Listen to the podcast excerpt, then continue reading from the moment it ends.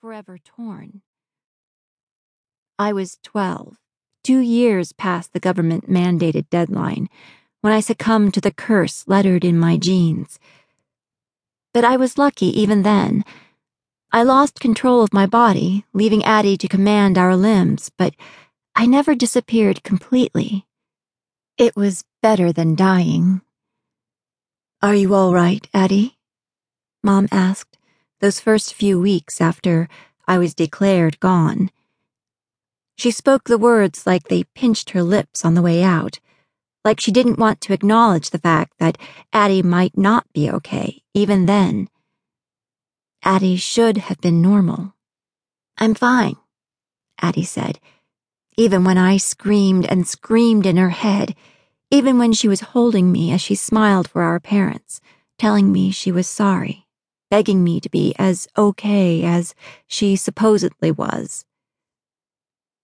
Hallie and Ryan Mullen were the ones who released me from the prison of my own bones. Where would I be if Hallie hadn't convinced Addie to go home with her that afternoon? Still paralyzed, still alone. Not entirely, because I would always have Addie, but alone in every other sense of the word. We'd be home, Addie said once when I whispered the question to her. The words floated between our linked minds, where no one else could hear us. Mr. Conivent wouldn't have taken us to Nornand. We wouldn't be here. Here in Anshoit, this shining city by the western sea, smelling the salt the waves tossed into the air. It had been my turn then to say, I'm sorry. Because Addie was right. If Hallie hadn't, if I hadn't convinced Addie to go to the Mullins house, to take the medication, to take that first step away from normality, we would still be home.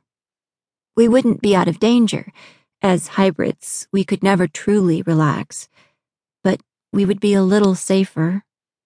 We'd be going to school and watching movies and laughing at our little brother when he clowned around the kitchen. Don't apologize, Eva. That's not what I meant. I.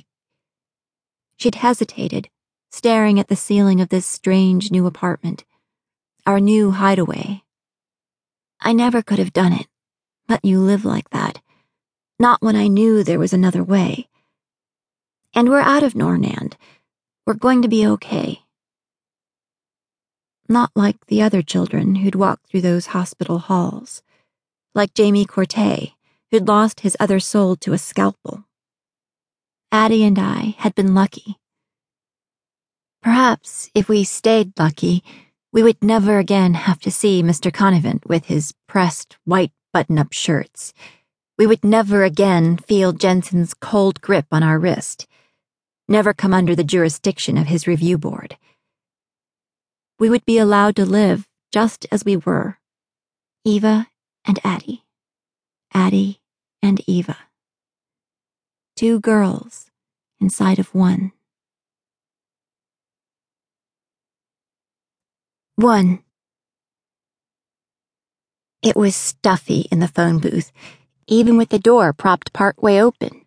Our desire for privacy couldn't override the sickness that gripped us in the small, enclosed space. Squished cigarette butts littered the ground, their smoky smell lingering in the early morning air.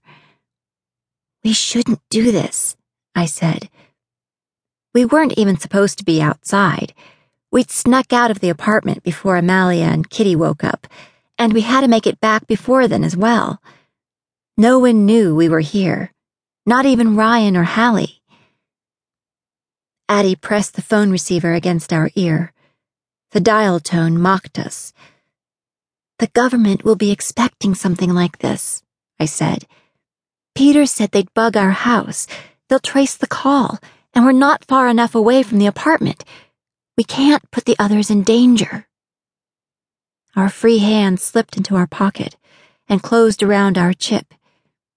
Ryan had given it to us right before we arrived at Nornand, and it had connected us to him during our time at the clinic. Habit made us rub it between our fingers like a good luck charm. Addie's voice.